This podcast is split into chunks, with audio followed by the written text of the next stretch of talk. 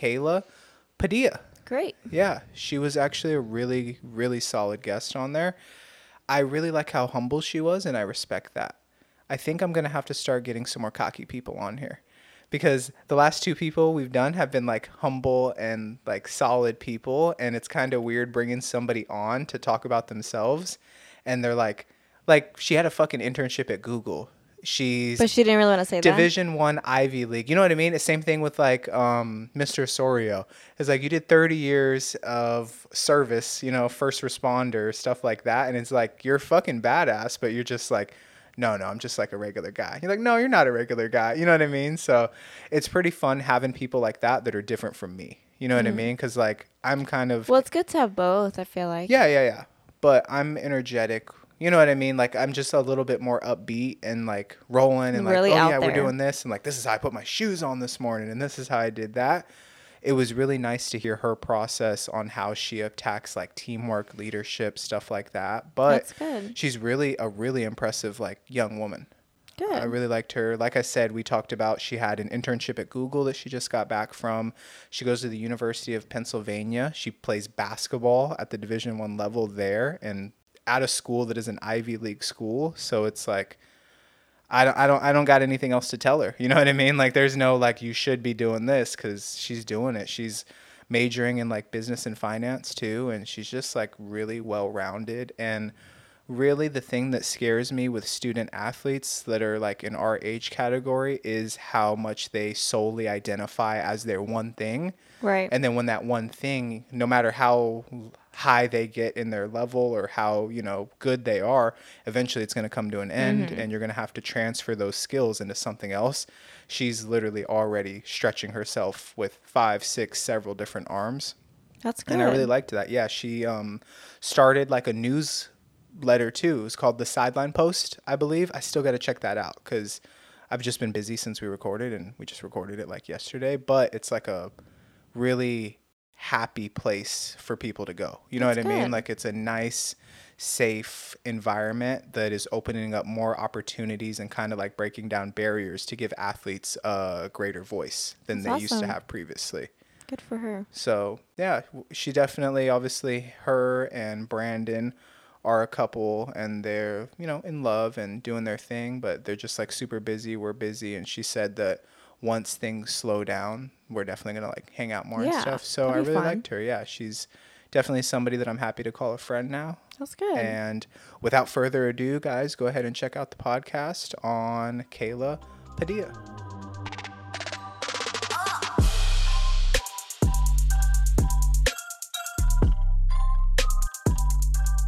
How's it going? Pretty good. How are you, Venture? I am great, Kayla. Thank you for coming to our humble abode here. Of course. No, thank you for having me. Really excited to get started on this. Yeah, I want to say you're probably like the second guest that we've had here. Okay, cool. So very early on, I usually don't like people coming in. I don't know. I don't want to say I don't like it. It's just like this is kind of not really the space. Me and Hannah have had so many problems with this apartment. It's just such Oh. a little like she has done a really good job making it Sure, livable. no, it looks great. You should see the other people around here. It's a fucking shit show. It's really bad. I don't know if you saw the pool. We'll check out the pool. It's empty. There's no water. so it's one of those things where like this place, I think we've talked about it in other episodes too. There it's not up to code. None of it is up to code. I could probably push through this wall Uh-oh. right now and we could talk to the neighbors. We can invite them in right on the now, podcast, yeah, bring them on. see how they're feeling. Those stairs, they're all fucked up. It's just like a couple months ago, you could tell that the entire building had to be like inspected for probably insurance purposes for Oh, man. whoever owns the thing. Uh-huh. I've never seen them work so hard, and that's what worried me. Is like, Oh. Fuck, you're telling me you had all this work to do, and you know they had like six months to do it, but Right. just you could tell people were like hitching things, they were Lord. painting things, they were like doing legit like concrete work all around the place. And then even when the inspector was coming by, I um, was like coming home from school or something like Yeah. that. But the inspector guy with his little notepad walking around and stuff, like, you know, like Right, pencil right. neck old guy was coming around and was like, okay, so where's like the electrical room or the boiler room or something Yeah. that you could tell the like Mexican guys who work here were like, we're gonna chance it and hope that he doesn't ask us for Mm. this. But I heard them go, okay, where's the whatever electrical room? And they go, oh, it's it's that way. And then he looks at his coworker and he's like, like fuck, we're yeah, we're. And then I saw that and I came upstairs to Hannah and I was like, yeah, we're fucking moving like well, ASAP. yeah, you guys are out here soon, so got to stick with it just for a few more months, It- maybe. it's super convenient though, because like I said, the school's right there. But I just I love the South Bay. no, you what city were you living in when we were going to high school? Where are you from? So I'm, I was living my first maybe up until my freshman year of high school in Carson, but now I live in Torrance, so like right next to like North High School. Okay, Yeah, so Yeah. I've been in South Bay my whole life. okay. And then, um, you know what? We should go ahead and I'll let you introduce yourself a little bit. Go ahead and give us a little rundown on what For you're sure. doing. You're definitely got a lot going on, and that's why I wanted to have you on the podcast. Is because I really respect the the game and the hustle that you're For going sure. after, not just as a student athlete, but as a human being who I can tell is obsessed with growth. Definitely. Yeah, no, so I'll give a quick introduction. My name's Kayla Padilla, 20 years old, going to be a senior at the University of Pennsylvania this coming fall. I play basketball there, but I think a big part of who I am is definitely priding myself on being more than just an athlete. So I'm a huge lover of music, big family person, and really this summer started to embrace different side of my personality. So this summer I started a TikTok, I made a website, you know, just trying to create resources for other people trying to get into internships. Like the summer, I interned with Google actually in Chicago. So hmm I want to hear all about for that For sure, too. yeah, no. But um, again, as much as being a basketball player has formed so much of my identity and life experiences, I've really tried to focus on, especially since high school, really branching out and just not being defined by that one certain thing. How did you come to that? When when was that aha moment as a basketball player where you and first of all, you're not just a basketball player, you're a fucking baller. All right? Like I you, see it out there. I know what's going on. I'm seeing the stats and Brandon keeps me in the loop. I For sure. follow him.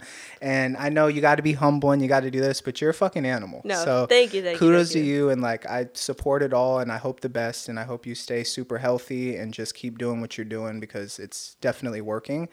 Uh, University of Pennsylvania. Yes. That's is that an Ivy League school? It is an Ivy League school. so there you go too you're a brainiac you know what i mean and it's one of those things where it's like in our relationship hannah's the academic she handles all that stuff of studying and this and that my biggest goal in life is to figure out how to not do the homework and still pass the test so while everybody else is studying getting that stuff Yeah. i'm going what's the bare minimum i can do to still get what everybody else has so i can move on to the next thing pattern recognition. That's my biggest Gotcha. goal in life. And I've identified that when I was really young.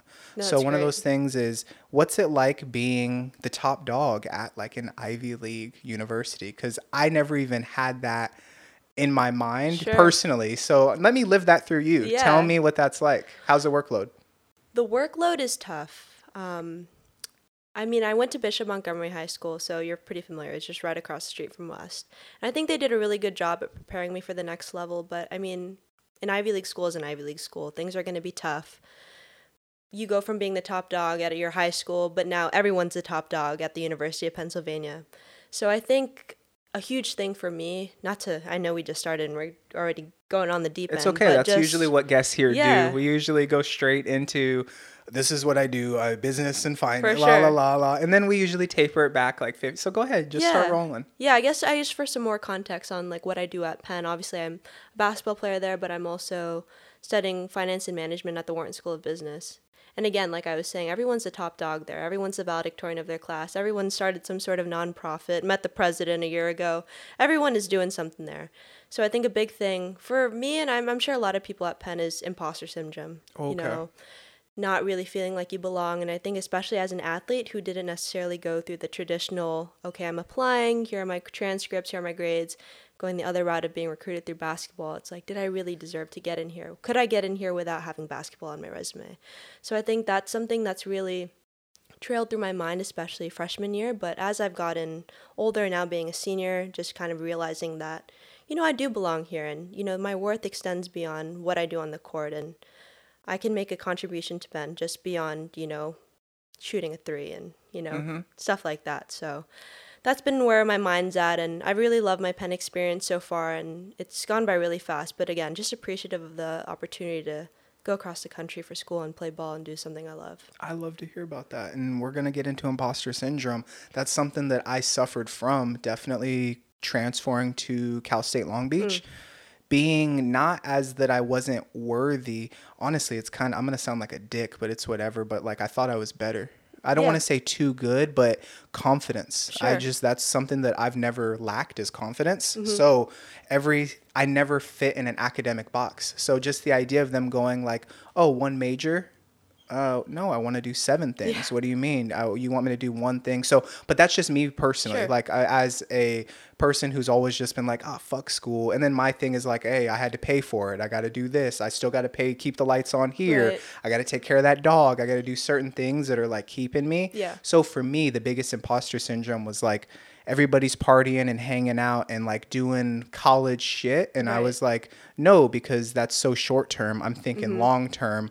And my biggest thing that I've done to dealt with the imposter syndrome is just have patience. Sure. So that's one of those things of like me personally just knowing that like, oh yeah, no, my time is coming and just don't try to eat the entire cake in one sitting. Try to piece it out and go one slice at a time has really helped me. For sure. What no. do you think about that? What are some ways that you've dealt with that? Yeah, no, but I think just to f- go off of your story, it's so awesome that I know we're in college and it seems like we're all supposed to have it together, but a lot of people don't. So having that sort of awareness of long term rather than short term and not trying to exactly fit into what you're supposed to be doing in college is, is really great that you're already thinking about that. And I can definitely relate to that. But in terms of imposter syndrome, I think ways I've dealt with it is honestly just knowing that it's never really going to stop. I feel like imposter syndrome kind of travels everywhere you go, and especially, you know, for people maybe not as confident as you are. I mean, you exude that right away. Whenever you step into a room, I, I feel like, you know, you have that confidence. But for someone like me who might not necessarily be at that level, it's about being around the right sort of people, people who will value you beyond one part of your identity. So for me, that's being around people who, okay, they don't only look as me, at me as a basketball player, or they don't only look at me as someone who goes to Penn and an Ivy League.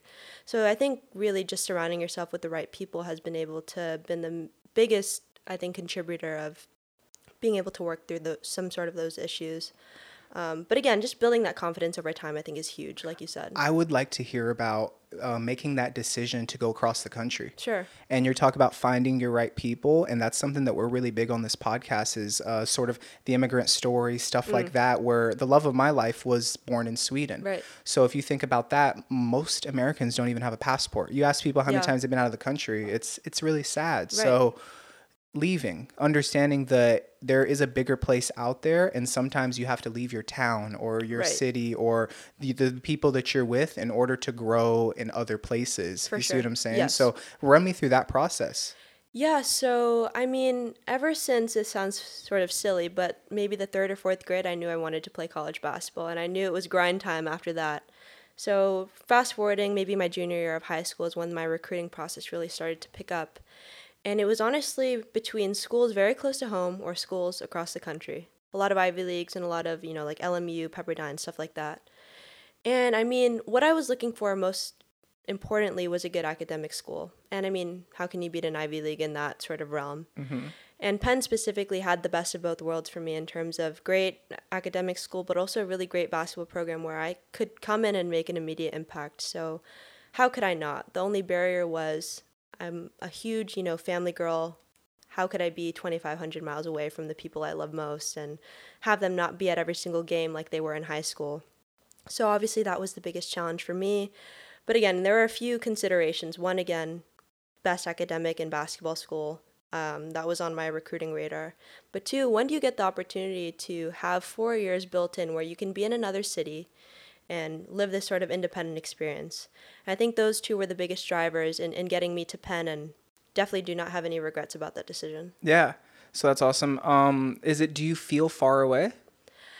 I do. Do you get homesick? I do. I'm freshman year specifically. I was going through it for the first couple of months, but obviously, you know, these past four years of us being in college were a little bit funky. You know, with the pandemic, so I was home most of my sophomore year.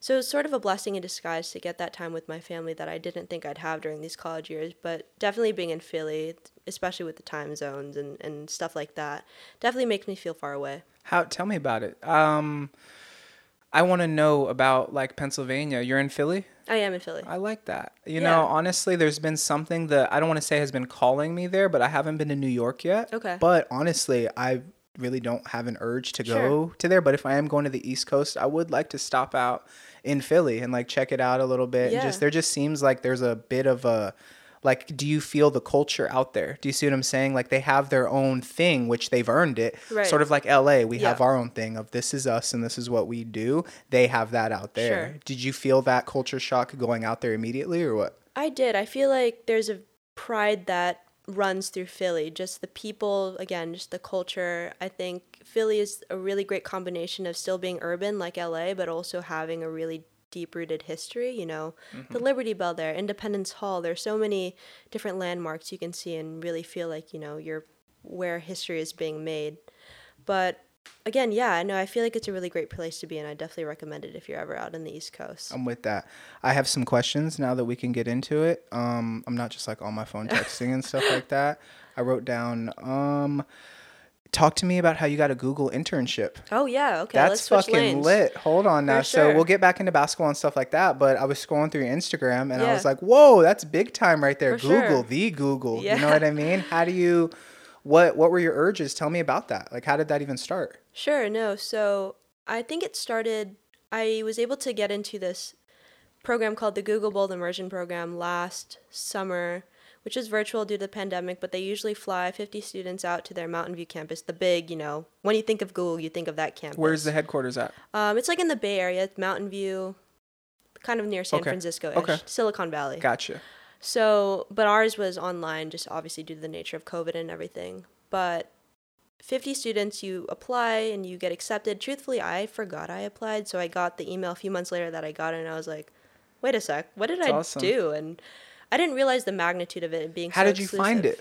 I I think I saw it on like LinkedIn or something, but it was more Okay. Mm-hmm. so a long shot. Google has like an acceptance rate for their programs and internships of like 0.3 percent. It's harder to get into a Google program slash internship than it is to get into Harvard. So I was like, you know what the heck, let's try it and and give it a go because it was targeted for minorities, people of color. So Okay. obviously that gives you, you know smaller application pool, but still thousands of people are applying. Um, but yeah, I ended up getting into that program, and I think that really being a part of that sort of kickstarted me into getting the full time internship that I did this past summer. Um, but I can get more into like what I was doing Yeah. this summer as yeah. well. Yeah, what'd you do? Talk to me about Google. Yeah, no, know. let's go. Um, Shit, I use Google every day. You know.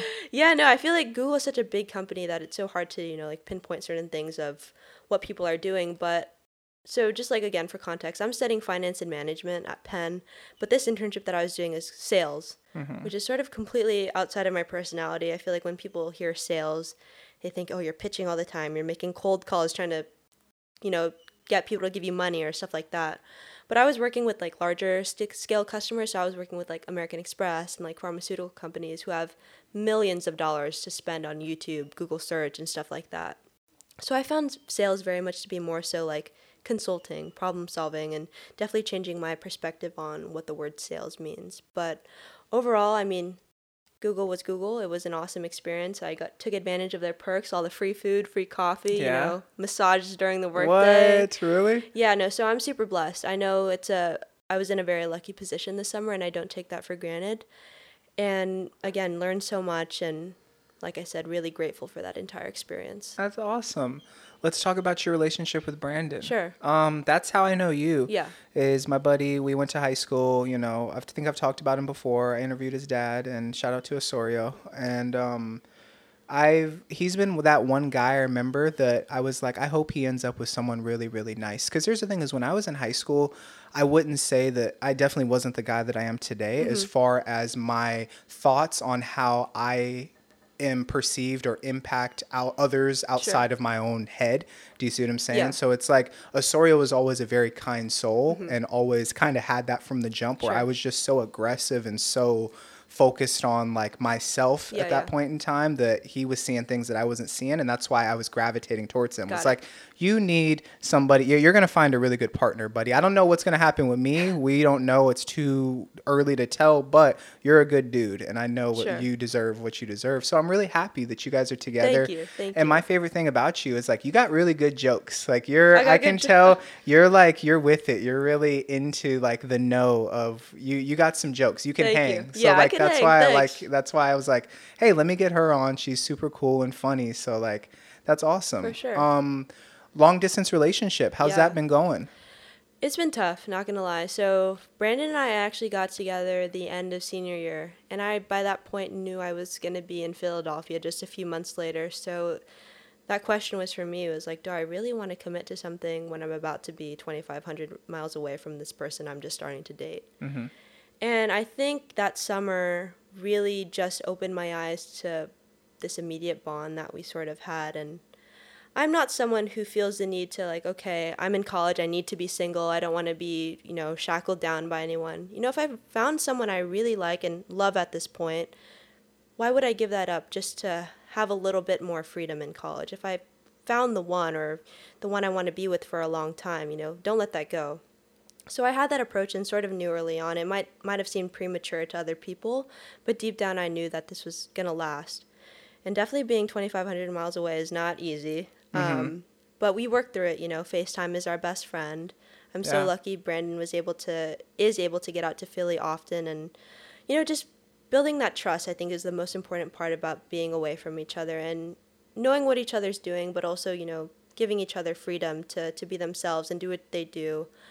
But again, you know, long distance isn't for everyone, but I think we've made it work for us specifically. I really like that um, you're sort of advocating for destigmatizing sort of long distance relationships Sure. because I think that our views that have been ingrained in us are kind of like a generation or two generations old of like, oh, we're going to write letters to one another. Like, you know what I mean? And it's like, that's just not you fucking FaceTime. I know exactly what you did today, Right. this and that. And it's like not a big deal. And I have access to you in your pocket like 24 7. So it's not that big of an issue. And just travel is so much cheaper and so much Right. different. That's my biggest thing with like Hannah and her family is mm-hmm. shit. I've been to Sweden like three or four times oh, in the past two years. Like it's just these Sweden trips just don't end. They just keep coming and coming and coming, and that's far. So that's no, the one is thing far. where it's like my that that switched up my whole concept of like it's fucking far. It's we're going over fucking Right. Iceland or Greenland or both or whatever, and you just fly, and we're just like. Why am I on this part of the globe? I don't know what's going on, but that's Right. far. So like, but it's really not. That's the thing is Yeah. it's so far, but it's just a day's travel. It's amazing that I can be at LAX in the morning and then literally what 17 hours from now like I end up in Right. this little town in Sweden that she's from. So it's like super cool and wonderful that like long distance because that's my thing too and another thing is like destigmatizing the idea of like maturity Right. that's something that i've really kind of fucked with is i feel like i never got the respect early on I, i'm just now getting it now and i don't know Mm. I haven't gotten into it i think it might be my size i think it might be just the way that i'm looking now Yeah. but i w- had these things in my head very early on and it comes to parenting i was Mm-hmm. Ooh, parented okay. at a level to where they instilled things in me that is the reason why we have apartments in Long Beach, you know, why I Mm-hmm. Sure. have a girlfriend that I love, why I have certain things Yes. that are unfortunate byproducts of hard work and success. So Mm-hmm. It's like how did you feel about like people saying, "Oh, you're too young to fall in love?" Because that was something I went through with Hannah. Was I was like 18 or 19, and it was just like, no, no, this is. I was like, as long as she doesn't fuck it up, like Yeah, I think it'll work out. Like it's Exactly. not. But it's just like, oh no, you don't know. You know, you hear Right. older people talking about, oh, you don't know what you're talking about. Wait until you're this Yeah. age. Wait, and it's just like, that's your life. Let me live my life. So how do you feel about that? just like based off what you just last said, I mean, everyone's opinions are based on their personal experience. So if that didn't work for someone, that doesn't mean it doesn't work for all of us. So I get the level of respect that you need to have for other people's and what they've gone through. But again, it's what matters to you and what you think you can do. And you know, the worst thing that can happen is putting the onus on yourself. You know, you can't really make decisions based on what other people are telling you to do. So, you know, if this failed, it's not on you, it's on me. And, you know, hey, it's my fault. So I think it's taking that sort of level of ownership. But I totally get you. I, the amount of times I was told, you know, like, well, be careful. Do you really know what you're getting into at 17 years old, going across the country from your boyfriend who you've been with for four months at this point? You know, I obviously see there were some flags there, and I'm, you know, not blind to that. But it was something I was ready to commit to. Mm-hmm. And that's what a lot of people didn't understand. And I mean, look at us now. We're still together three years later, having navigated already three years of long distance and going into our hopefully last and senior year of high. I'm not high school, college. Mm-hmm. So we've gone through it and we've made it work. So I think you know, just when you commit yourself to something and what you do for the people you love. You know, there's no bounds to that. Like you said, you're traveling to Sweden. How did I get here? You love her, and you know, it's something you're willing to do for that. So I like that. I can relate. And then the other thing is like the importance of when you have a cert- a team around you. I want to get into the concept of teams through basketball, Sure. through your internships, through your relationship, through uh, your family. Mm-hmm.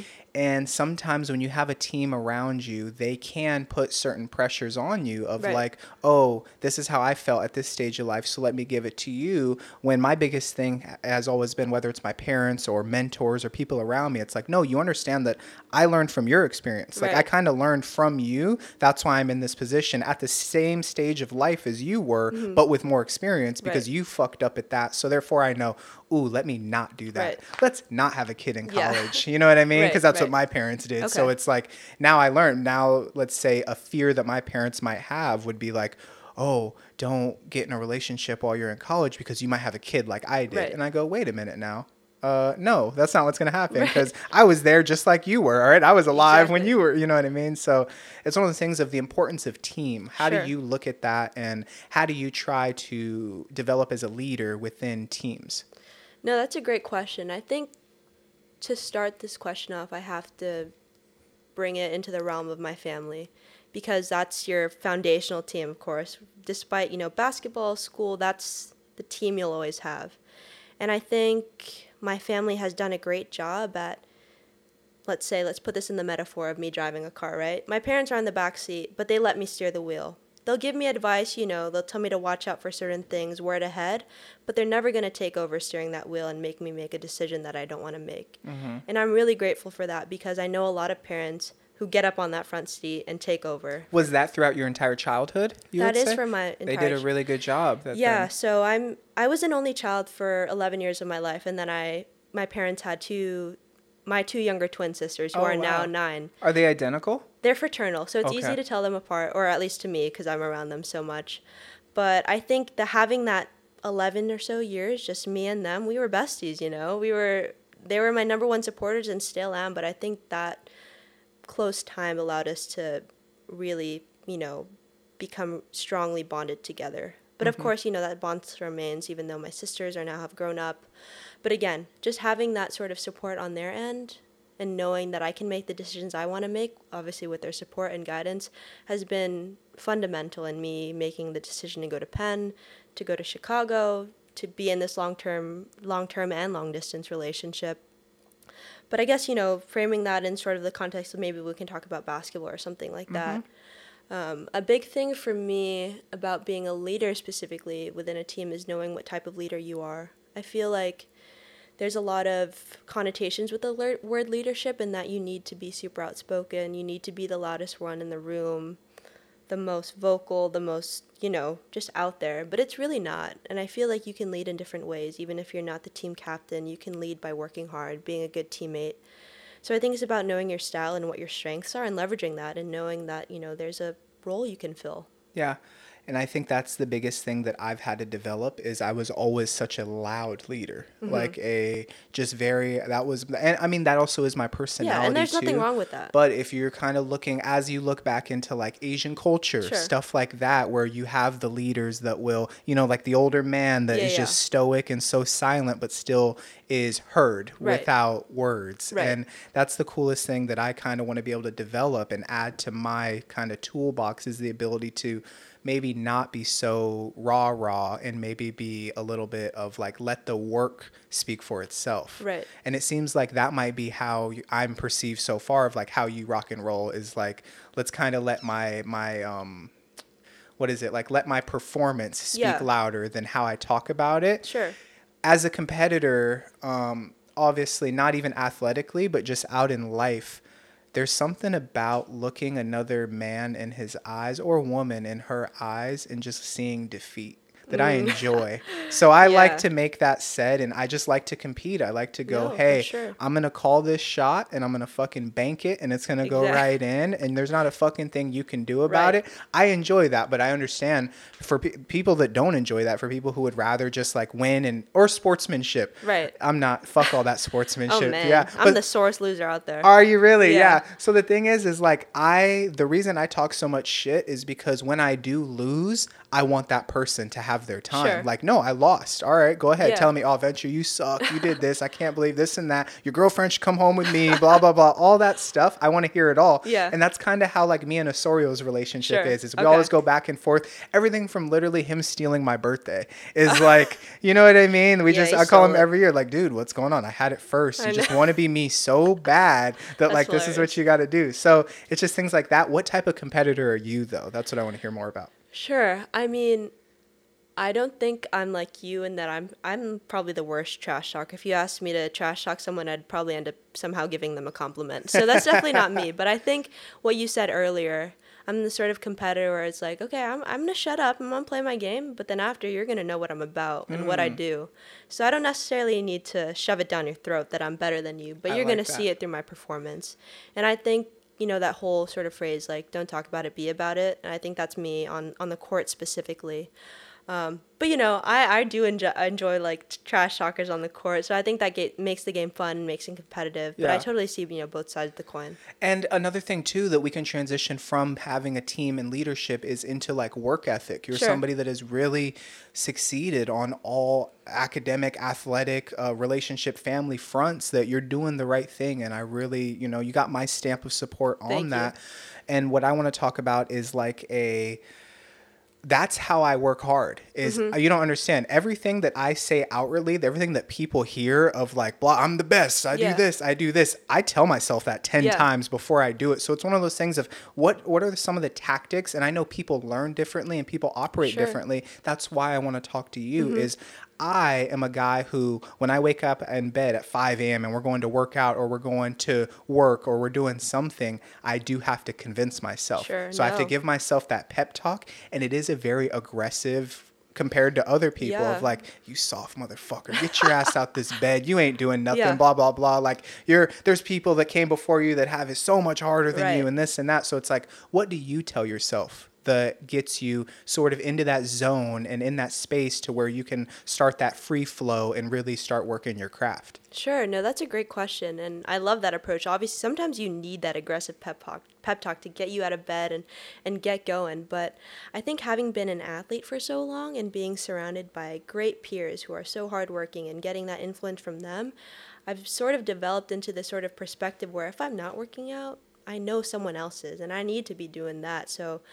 I remember there are a few days where I'm like, man, I'm not going to work out today. But then as the day goes on, you start to feel guilty. And, you know, even though that sounds a little bit bad, I think sort of having that mindset as opposed to slacking off has gotten me to this level of discipline where I know what I need to be doing every single day. Yeah. I saw this chart on Instagram or Twitter or something. It's like your motivation can be volatile. It's going to be up and down, but your discipline should stay constant. And Yeah. I think that's been me in terms of just tackling each day. And even if I can get 1% better at something, whether that be physically, mentally, spiritually, personally, it's 1% better than I was at the start of the morning. Yeah, I love that. And my biggest thing that I've literally figured out over like the past six months is I used to be a guy that was just like, yeah, it's gonna suck and it's gonna hurt, whatever it is that the task that Sure. I'm doing that's gonna get me better, but we're just gonna do it. I was never able to ident- identify like that hit of dopamine that you get when you complete your workout Yes. or you complete your meeting or you complete your uh, task or you know your phone call that Mm-hmm. you were supposed to make so now that i can like you know comfort everybody loves comfort that battle with comfort Right. that you got to do when you go no the bed is comfortable oh no this the, the pizza tastes so good let me get that hit of you you eat that pizza and it feels good for like 10 minutes but then what? You feel like shit. You feel so fat like Right. for several hours afterwards. But what about that same hit of dopamine when you eat a salad that you like pat yourself on the back? You know what i mean? You're like look at me caesar salad getting Yeah, it in. getting that in, getting so healthy. now i have to identify to myself before i even make my decision of like am i going to have pizza today or am i going to get a salad? I need to go when do i want my dopamine? Do i want it early or do i want it afterwards when the work is done and i go afterwards so now that's what i do to get Yeah. the salads what is your process like Sure. I mean, I think just that whole the word comfort has been a big thing for me and I've sort of tasseled between people can live their whole life being comfortable or you can live your life challenging yourself. And I see both sides of the coin, man. Why not be comfortable your entire life? Cruise by, but that also means like, hey, you're eating junky food, you're not working out, you're not doing what you can do to maximize your full potential, or you can challenge yourself and put yourself in difficult situations and, and grow even more as a person. So I see both sides of the coin. Um, I think that was a big thing for me going to Penn. I knew it'd be comfortable to stay at home and stay where I knew, I like but it. I wanted to challenge myself and get something out of myself that I knew couldn't happen if I was 10 minutes away from home.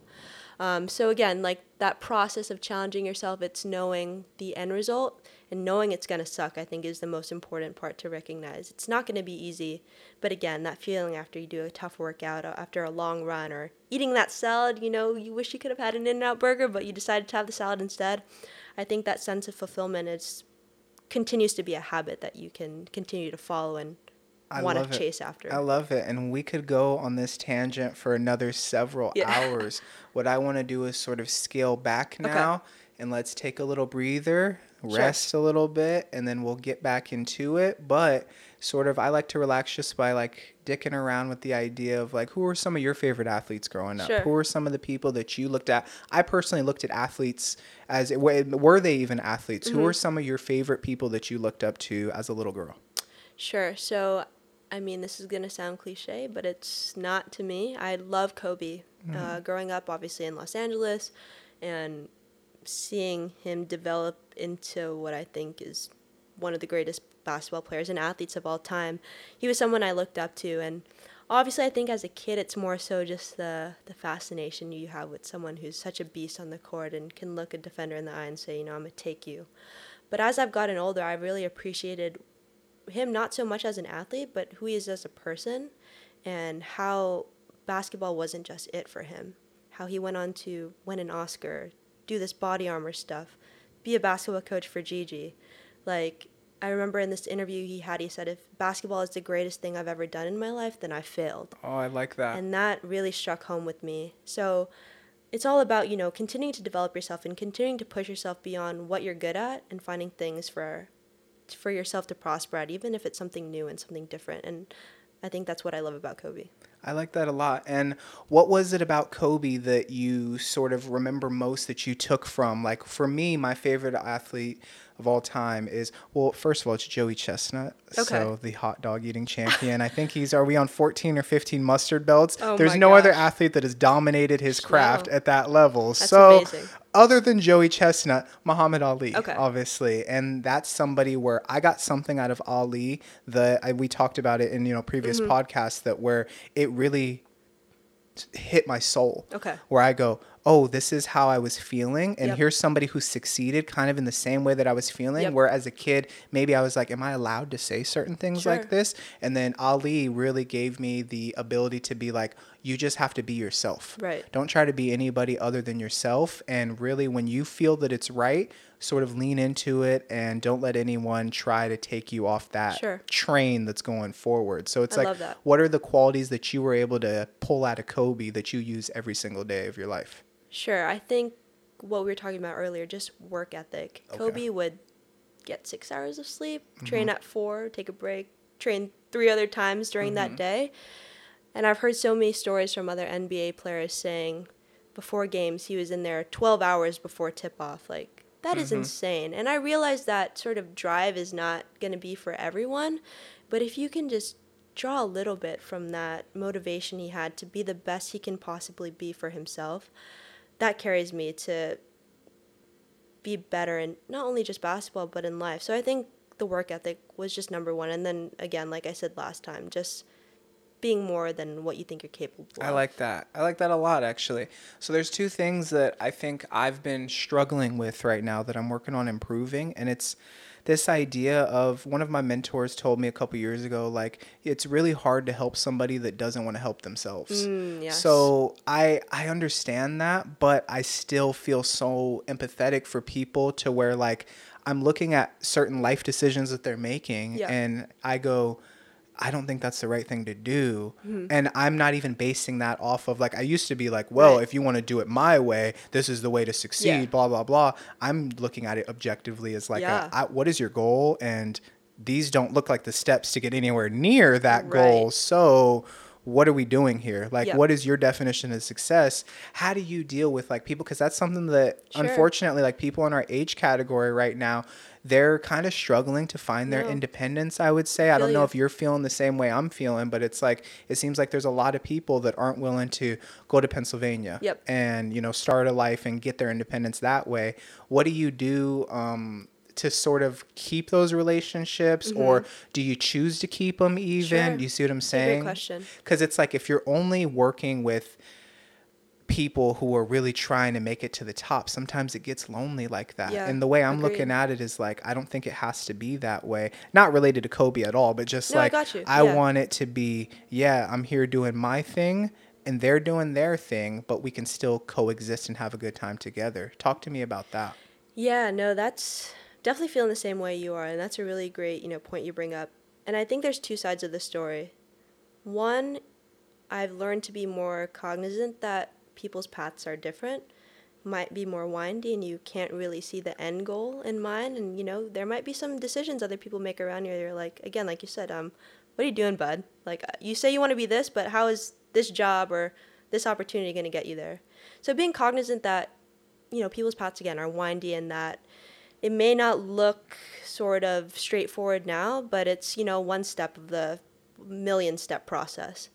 But then again, on the flip side, I like the saying that you're the average of the people you surround yourself Yeah. with. So it's if you're surrounding yourself with people who are not motivated, not willing to challenge themselves, not wanting to grow, then how are you going to grow yourself if you keep, you know, being around those people? So it, for me, it's been about f- finding that balance in between both. And it really is subjective to the relationship you have with them. If you're, they're your best friend since preschool, they're not doing too well. Obviously, it's going to be harder for you to ghost them once you have this long-standing relationship. Um, so just knowing where again your loyalties are, but also finding that balance between wanting to be around people who are going to inspire you, but again being cognizant of you know people's paths are different. So it's a really tricky line to to sort of cross and understand. But I totally I feel like we're definitely on the same page as to like what we're thinking about. You know what? I got another angle to look. Ooh, who's that from? Whatever. Um, so silence your phone. Jeez, Venture. Fuck. Come on now. I got something for you. What would you? What's a message that you would try to send to somebody that maybe is intimidated by the success that you've able been able to accomplish at such a young stage in your life so Mm-hmm. far? So before you answer that, I have um, a little sister. Right? Okay. She's just now entering high school. Right. What I would like for her, for example, is to be like, hey, look at Kayla. Sure. Do you see what I'm saying? Look Yeah. at what she was able to accomplish right now. And I think that within today's society and within the way things are looking right now, it seems like we're getting less and less of a like, oh, I can look up to Kayla. Right. Oh, she was able to do that. Maybe I don't want to play basketball. Maybe I want to do this. But guess what? She was able to do what she likes. Mm-hmm. Right. So I can do what I like as well. How do you sort of look at molding younger minds Sure. and i think that you're somebody who obviously is super um like aware of Sure. helping people that are coming up Yeah. behind you what are some things that you would encourage by people who maybe are like intimidated by the stuff that you're succeeding at right now Sure, no, that makes sense. I think, like you said, it's great to have such positive role models and influences, but when it becomes a problem and I think an issue to younger people is when you start comparing yourself. Ah. So finding that line between, okay, I'm inspired by them, but I don't want to compare myself to them. There's a saying like comparison is the thief of joy. If you're mm-hmm. constantly comparing to someone, yourself to someone who's so accomplished, obviously you want to draw inspiration from them, but you don't want to sort of level your situations and see how far below you are from that person. So I think it's important to, to have those sort of figures in your life where they can honestly just be a source of inspiration and but you can't compare yourself to that person you Yeah. know especially in like filipino culture i think comparison is huge and again like you said i'm i don't like to sort of boast about my accomplishments or anything but like that but i am aware that you know i've been able to do a lot in just my 20 years of life and I fear that that sort of comparison is going to trickle down to my sisters who are just now sort of entering that stage where they're finding their passions, their hobbies that they want to develop. And I don't want that them to be constantly comparing themselves to me. I want them to be their own person, and obviously our paths might look different, but at, at the end of the day I want to be their inspiration, but not someone who they compare themselves to. yeah i like that a lot and um it's hard for girls Yeah. I'm, I'm seeing it. That's my biggest thing right now. And it's, I've spent the past 10 to 12 years of my life sort of mastering how to be a man, Sure. quote unquote, right? Of Yeah. like certain things that were realistic, certain things that are just complete bullshit. Of like, I don't want to, I'm no longer interested in watching like, Rogan or Yeah, you know yeah. what I mean? Other Yeah, people like it- it's like no I got that. Like I spent all the time wrestling on the mat playing ball like fighting stuff like that. I, I get it. I know how to be like a really helpful young man. For some reason I've just over the past year or two maybe and Hannah's helped a lot with this too of like the shit that I'm watching is literally like women led podcasts. Like Yeah, it's literally awesome. just like female based books, female based this Mm-hmm. and that. And it's just like that's really where there's just this certain like touch and finesse that women have over Right. like the the majority of them that I'm like I need to figure out how to develop that within myself so that I can become a better communicator so I can help more people. And it's like where do you go? This is the next question of like where do you get knowledge from outside of school and outside of Mm-hmm. Sure. sports and stuff like that? Are there certain podcasts that you are your what are your favorite ones? What are some of your favorite books? What are some of your favorite outlets for Sure. growth? Yeah, that's a great question. I would say I, would, I err on the side of podcasts solely for music. That that's another conversation. But for pure like self help, personal growth, I go to books. Or honestly, just like having conversations like these with people I know, people who I know I can pick their brains about certain things. But a few of my favorite books, let's see. I love memoirs. I love reading about CEOs' journeys of how they made it from working at a burger restaurant to now being the CEO of a Fortune 500 company. I love those stories. So it's like um, Shoe Dog by Phil Knight or Bob Yeah. Iger, the CEO of Disney. Just like hearing their up and coming stories, I think you're able to take pieces of their journey and apply them to your own. I loved Shoe Dog. Yeah, That was Shoe a good was one. We can talk about that one. The biggest thing that I pulled from Shoe Dog, and I want to know what you pulled too, was just the idea of when I think about starting my own businesses, Mm-hmm. if I go back to the early 70s when, you know, Nike was starting Sure. its growth, the idea of like Phil Knight getting on a flight to some sketchy ass country that he had never been to, there's no internet, there's no nothing, and you have to go, I'm starting a factory and I want to build shoes Yes. And the type of work ethic and drive that it took to succeed in that and i'm sitting here on the computer building a podcast or an e-commerce sure. business going oh this is hard and it's like no no no Yeah. buddy calm down wait a fucking minute just you're fine all right you're in Right. the ac you're in an apartment Right. by the beach chill out all right it's not hard like No, but I got you. that's what i took from it what did you take from like shoe dog Sure. And I want to tell you, like, even though I feel like this is totally just, I feel like, generational sort of guilt that the people who came before you had it worse. Mm-hmm. It's always going to be that guilt, but I feel like it's hard to compare your experiences, and you can't always, you know, say, oh, I should be cruising through this. I should be getting through this easy since, you know, people had it harder than us. But I think it's a, you know, like a hard experience to sort of compare yourself in that sense. But specifically about Shoe Dog, I took from that I'm someone who like loves seeing instantaneous results. I think that's just sort of the byproduct of this generation. uh-huh instant gratification Instant gratification. So what I love about Shoe Dog is how Phil Knight went through so many iterations of Nike before he got to the thing. You know, um, but I think again another huge thing that I took away from that specifically is that there were so many competitors of Nike. You had Adidas, you had Puma, you had Converse. How did he think that Nike was gonna take over with such dominant forces in the game? So what I took from that was just when you have something you love so much, so so passionate about, for that to be your north star, it makes all the challenges and difficulties even less harder. So I think having again that north star is going to take you far despite any outside surrounding forces that are telling you no, this is not going to succeed. I like that a lot. That's really good. I I took that, but I didn't even really identify it. I like Sure. the way you put that, and it's it's definitely something to look at with Nike as uh, the global giant that it is today. Right. Something that me and Hannah talk about that like kind of pisses me off. I want to know what your thoughts are, or even if you've thought about this. It makes me upset having the sort of stuff that we grew up with as far as like Nike, um, Hooper culture, you know what I mean? Like the stuff that we know where Nike came from. We know how it is. Right. I go over to Sweden. I go over to other places and they're rocking the same shit that we're rocking, but Yep. it's not ingrained in their soul. Ah. Do you see what I'm saying? It's a little bit like, wait a minute, you have the Jordans, but tell me why you like the Jordans. Right, Tell me where different that reasons, came right. from. Yeah, you tell me what year those are from. You know what I mean? Tell me what what the landscape of where that was created was. Right. I'm not saying you can never do it, never know it. Just know what's going on. You know, be informed, be empowered, be knowledgeable about what you're doing. Get to the root of it. Do you Right. see what I'm saying? So it's like there's things that I do. There's things that like, but I ask questions. Do you see what I'm saying? If there's some new shit that I'm looking into that maybe it's not from like where I grew up with, it's like let me find someone that knows about it. Let me ask questions and figure it out. Don't just hop on a train That's what I'm- and you don't know where the fuck the train is going or where it's been. Do you see what I'm saying? Yes. So that's what's up. And like, what do you think about that? Is have you thought about that? What What's your issue with sure. that? No, I, I definitely have some sort of the same so- thoughts about that. And I've, I guess, like since college or maybe since high school, I've been becoming more of a sneakerhead lately. And I think sneakers, especially in the past few years, have taken off. People, how many panda dunks I see a day are, is crazy. Um, and of course, you know, as someone who like appreciates sneakers, not just for their looks, but just, you know, for what it represents, for, you know, whose sneakers are these, you know, what they stand for.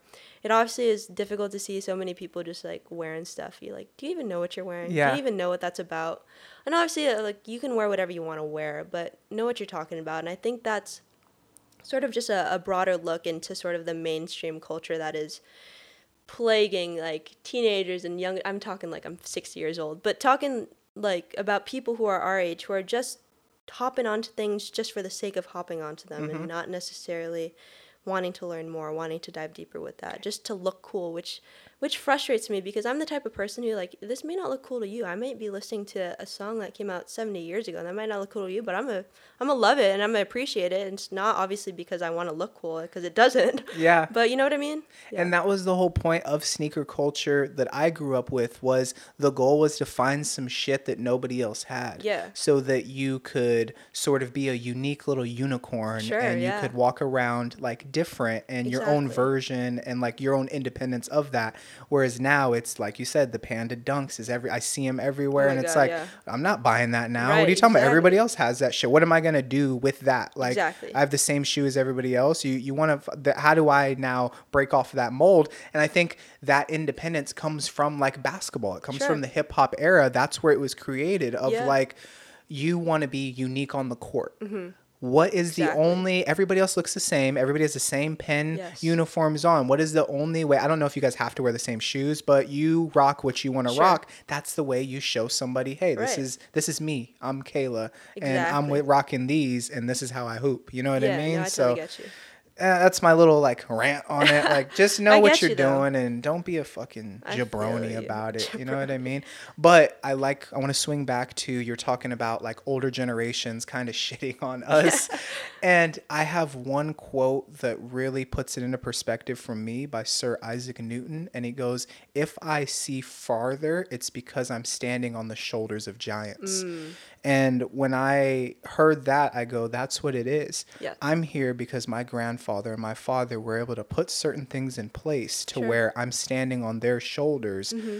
And it seems like I'm getting some attitude sometimes of Yeah. like, as I'm standing on their shoulders, motherfuckers are like, why are you standing on my Right. shoulder? It's like, no, you don't get it. I'm pulling everybody further with me. Like, I plan on putting someone on my, Yes. we're, we're growing, we're going vertical. Yes. Like, that's what's going on. So it's like, if I see further, it's because I'm standing on the shoulders Mm. of that. giants. So, oh, what do you think about that? Like, what are some other ways that you cope with, like, understanding that, yes, I have the ball in my hands right now, Sure. but the goal is to pass the ball off to somebody who's going to continue to take the ball forward, you know? Yeah, no, I feel you, and that's uh, that's difficult because sort of relating this to my own personal experiences, and obviously this is sort of universal, but like respect for your elders is huge, huge, huge in Filipino culture. Mm-hmm. And there, there are some conversations where, you know, they're telling me what's best, what to do, and I respect that. But you have to take everything with a little grain of salt and apply it to you know what you think is best for yourself, because no one knows you better than yourself. So I think in terms of sort of taking what you learn from your grandparents or just people who are older than you and applying that to your younger generations who want to learn from you is a tricky line to balance because you gotta obviously connect back to your influences but also make it something of your own which i think you know is, is a hard line to balance and a, a tightrope to walk But that's something honestly I've been struggling with as of lately right now, just because there's so many directions in life right now at the stage of being in senior year. What am I going to do for my first job? Yeah, I can listen to you, grandma. Yeah, I can listen to you, my high school teacher, or something like that. But know, but like, what do I want to do? And how can I still honor what they're saying, but still, you know, put a personal spin on it? I like that. My biggest thing is I don't let age define the level of respect that you get. Yeah. I it's very merit based in my Sure, head. There's okay. a lot of dumb old people out No, there, I feel and. I meet them all the time on jet skis. like understanding, Yeah. like, hey, just because you're old doesn't mean, and vice versa. Like Yeah. young people really do have value when they've put in the work and Sure. sort of understand what's going on within what they're talking about. So. Talk to me about the sideline post.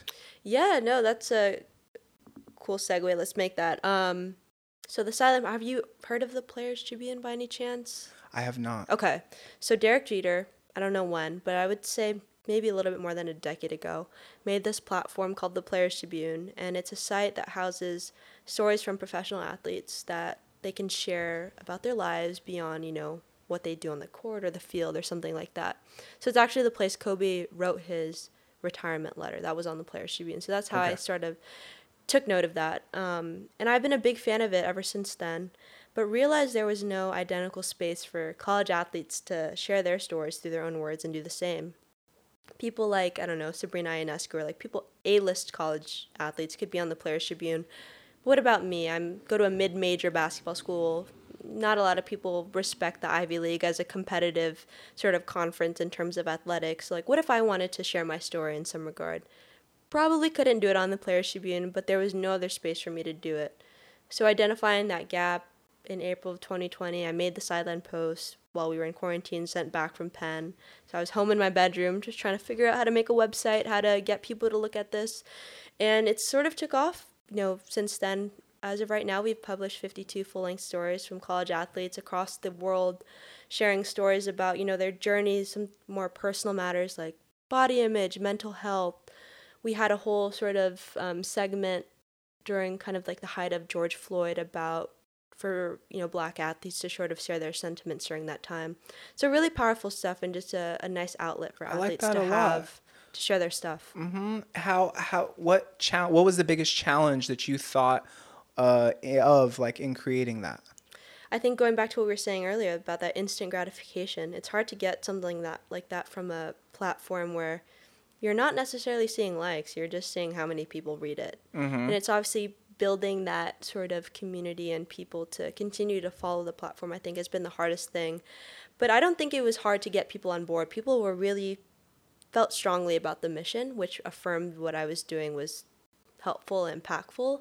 It's more so just continuing to build it and continue to get more eyes on it because I think it's such a, a valuable platform and a lot of people still don't know about it. So mm-hmm. I think it's something really necessary, especially in this time of college athletics where so many things are happening. That's awesome. Tell people how we can access that. Yeah, sure. So you can go to the thesidelinepost.com or on our Instagram, our handle is the dot sidelinepost. That's awesome. Yeah, Yeah. I'm gonna look into that Thank like you. later today. That sounds really awesome, and I like that a lot. What were what are some of the challenges? Or I don't know about challenges, but like when you do you have anxiety towards entering new spaces? Do you see what I'm saying? Because Sure. you're somebody that doesn't have any experience or Yeah, quote yeah. unquote, you're not the person that should be doing that, Yeah, right? yeah. Like on the surface level. So, what do you tell yourself when you, I'm not the person that should be starting a podcast? Let's say that. sure. I don't, you know, just for me, there's certain ways that I look at it as like, I don't really give a fuck. If it looks like it's fun, I'm gonna Yeah, go do it. So like what did you sort of use as your driving factor for building something like that? I think specifically with the sideline post, I knew how valuable it could be. And so to have that not be out in the world and have that just be something that, that was an idea lingering in my head, like, how can I not feel guilty about not putting that out into the world and having people to share that with? But just a lot of my other passions that, like, I've got into this summer, like making a TikTok. I know that sounds stupid, but just like starting a music account on Instagram Mhm. or making a website. It's like, you know, what the heck? Who cares what other people say? And I feel like I was sort of locked in that sort of mentality that, oh, what are other people going to say about this? But deep down, if it's fun to you, you're the only person that matters. And if you can derive enjoyment from it, then why not? Tell me about what are some of your favorite um, posts from the sideline posts? Like who? Oh, yeah, yeah. Who are some of your favorite like stories that have been on there that people can look at? Sure. And where should we start?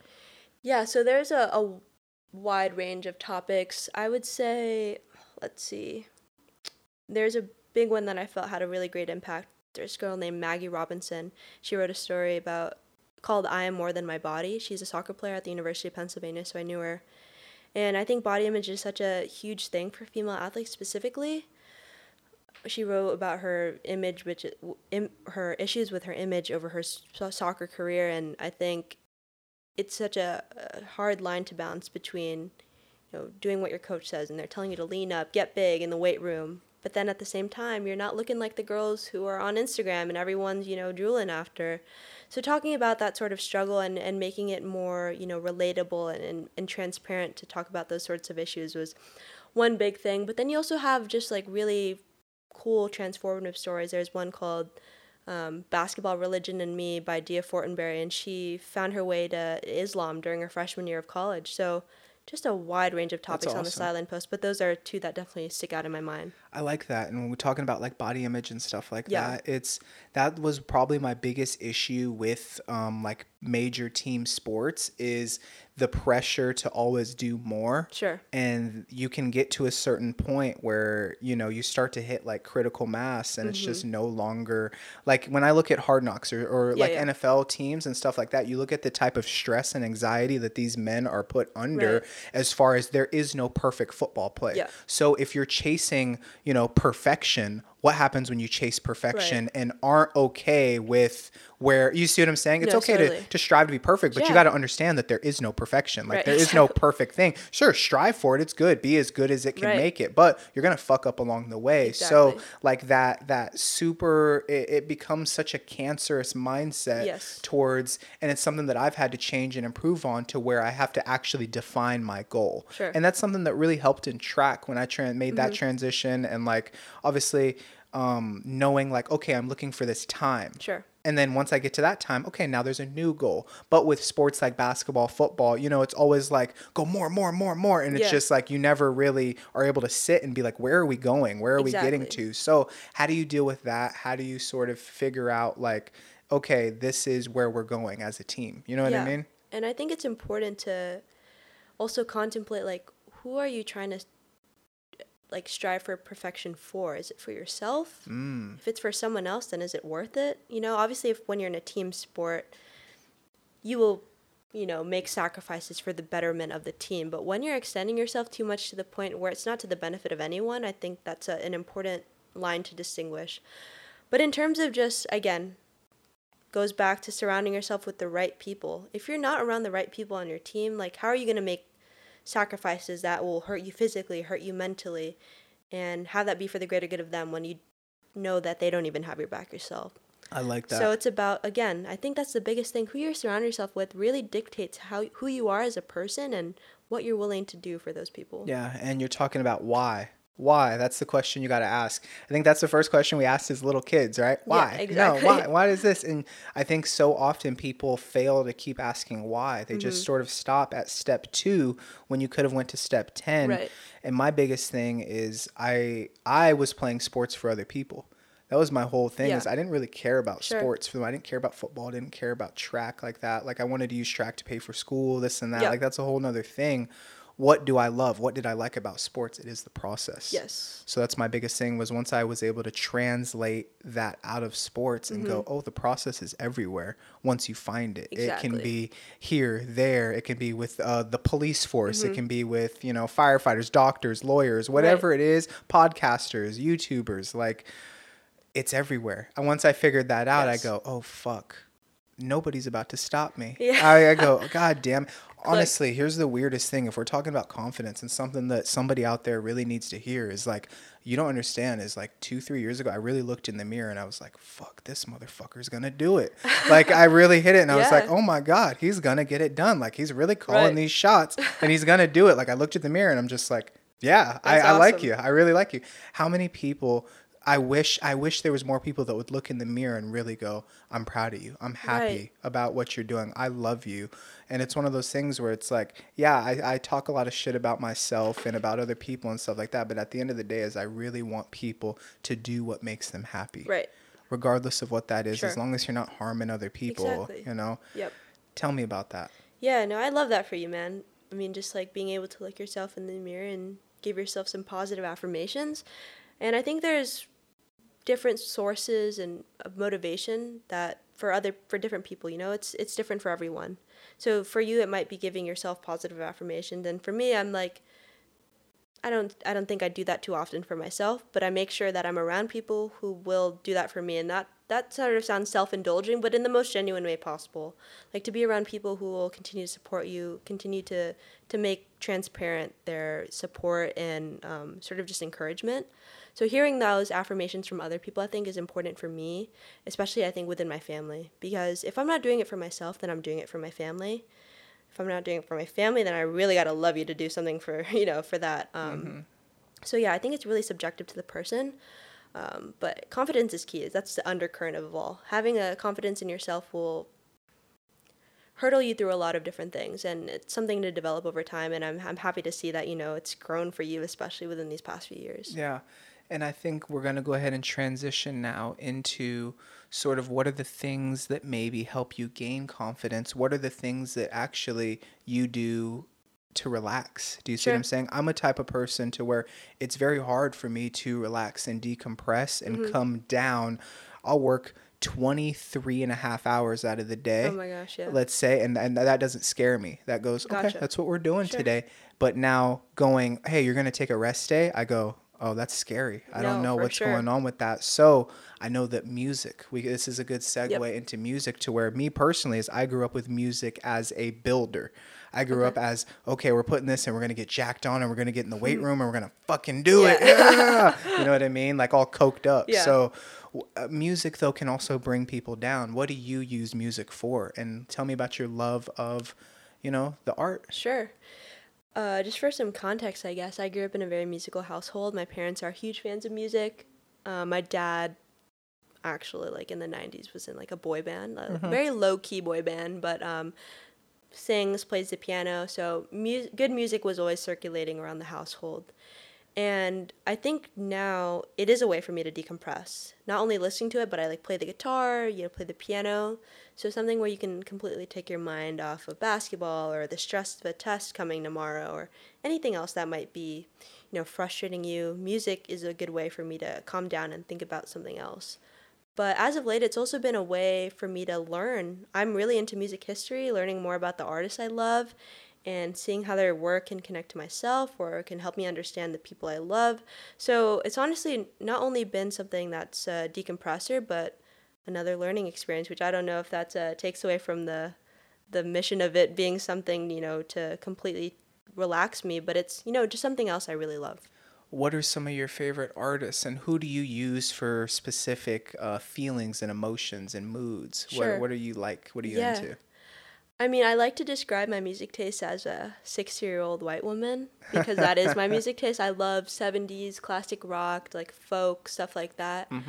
Um, it's hard for me to pinpoint certain artists I associate with certain moods, but overall, I would say my music taste is just pretty mellow. Like, before games, I don't need to be blasting hype music. Like, I can listen to, you know, something instrumental and I'll be just as hype as listening to, like, Lose Yourself or something by, like, Eminem. Um, but, like, some of my favorite artists are Bruce Springsteen. I love, like, Fleetwood Mac, Coldplay, stuff like that. I feel like, um, again, very centered around 70s classic rock ish. It's, kind of my vibe. I like that. Yeah. Yeah. I'd like to get more into that. I would say that uh, my expertise, quote unquote, is in like obviously hip hop, Sure. more um, country. Okay. Definitely a lot of like Motown, Okay, yeah. soul, Sure. R and B, stuff like that. And I think I use those three for like when I'm outside in the middle of nowhere. It's definitely like a country vibe. You know what I mean? If I'm Mm. Getting ready to go do something or go somewhere, it's definitely hip hop. Sure. If I'm uh, cleaning or just hanging around the house, you got to throw on like Yeah. some Marvin Gaye, something like my Yeah. grandma and grandpa would Okay. listen to. So it's that's what I'm all about, and music's the best. Like, no, for sure. I'm so happy that you were able to like kind of identify that at such a young age yeah. and use it for a good little therapy to get away. No, for sure. What are some other ways that you sort of relax and decompress after, you know, hard work, whatever that is? Yeah, I mean, down to the actual just sort of just like laying down on my bed doing nothing. Sometimes you need some of those days after a week long of just super tough workouts. Um, I do gain energy, not necessarily energy, but also just sense of relaxation just from talking to people that I love, like um, catching up with my family if it's over FaceTime, like I'm at school or you know talking with Brandon. Um, but honestly, yeah, I feel like I'm no different than anyone else. I don't like do yoga or meditate really to do sort of decompress. But if I'll just throw on a show on Netflix, sometimes you just need sort of sort of those mindless days to to prepare you for weeks that are very you know. What you been watching on. Netflix lately? On Netflix, what did I just watch? Um, I'm not a huge like TV person. I love watching music documentaries again, going back to music. Mhm. But um, sometimes I'll watch just you know like stuff like Never Have I Ever, which is every girl my age is watching that right now, Mhm. or um, some interesting stuff. I love cooking shows, even though I'm not Oh, yeah? very much of a good cook, but Yeah. I enjoy watching other people you know perfect their craft. So really random stuff like that. What's the one with Gordon Ramsay? Is oh my that god, the Hell's Kitchen. Hell's Kitchen? I love him screaming Oh at my people. It's my favorite thing ever. So funny. I would love to have that job. Like, I don't need to critique the food or anything. Right. I just need to look in there and be like, oh, yeah, I know they're about to fuck this up. And just, if you just need like pressure applied, I think Right. I'm your guy. Or No, I'll get in there and be like, you're whisking it? You're supposed to be sauteing it or whatever. Like, I don't know what none of that means, but you Yeah, got to get in there with it. Like, you call this a cake? And just slap a cake on Like, camera. I remember Gordon Ramsay like put like a two pieces of bread between someone. And it was like call them an idiot oh, sandwich. Oh, yeah. I'm like that is genius. I've seen that video. That my, is genius. My favorite video that I saw was when he called that girl. Are, are, is your family here? How many? A 15 or whatever. Go get them. And brings back 15 people. Yeah. And he hits them with like, she didn't make it. And then she has to leave. And I was like, that guy's a fucking savage. He is bold for Yeah. sure. I love it. Well, I think some of our sort of tail end of the questions here in this interview are like, where do you see yourself? What would you be doing if you knew you couldn't fail 10, 20, 30, 40 years from now? Uh, where do you see yourself uh, within your family? Where do you see yourself within your career? What, what do you want to do? Wow, that's a You're starting it off so question, good. man. You're, you're you're pulling the Google internships out of your Yeah. butt. You're throwing Ivy League to the left. It sounds like everything's working. You know what I mean? So, as it continues to work, where do you want it to go? Sure. No, that's a, a really deep and thought provoking question, man. But um, I think one of the biggest things for me this summer, a really tug and pull relationship in, in starting, you know, my first job, starting your career is what is the balance of doing something you love, but something that's going to provide you stability or maybe more growth? Because I feel like there are people who can achieve both, and I feel like that's very rare, though. It's usually one or the other Mm-hmm. for me, I my dream is to work in the music industry. Okay. So I can be in the music industry, probably making little little money, leverage not really leveraging my Penn, you know, certificate or not certificate, Penn diploma, and not leveraging my Google internship, but it's something I love. But I can also go the other complete way, do something I not love, but can make me a lot more money and leverage really my experiences.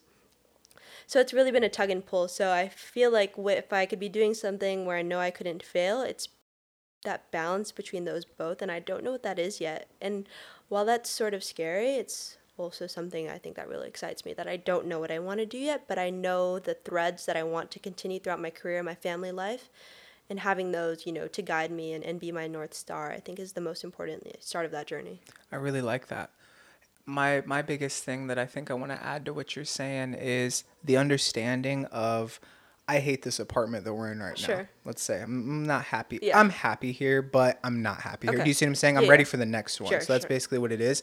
And there was this like really old rich guy that was like, dude, I would give anything right now to be back in that shitty apartment in college because to experience that rise Mm. Sure. and that story that we go, that really put it into perspective of for me of Yeah. like, oh well, this is sort of the only time that I'm going to be in college in this piece of shit non up to code complex that's about to fall apart at any second. It could happen this podcast. Yeah. This whole place Oh, could just fall apart.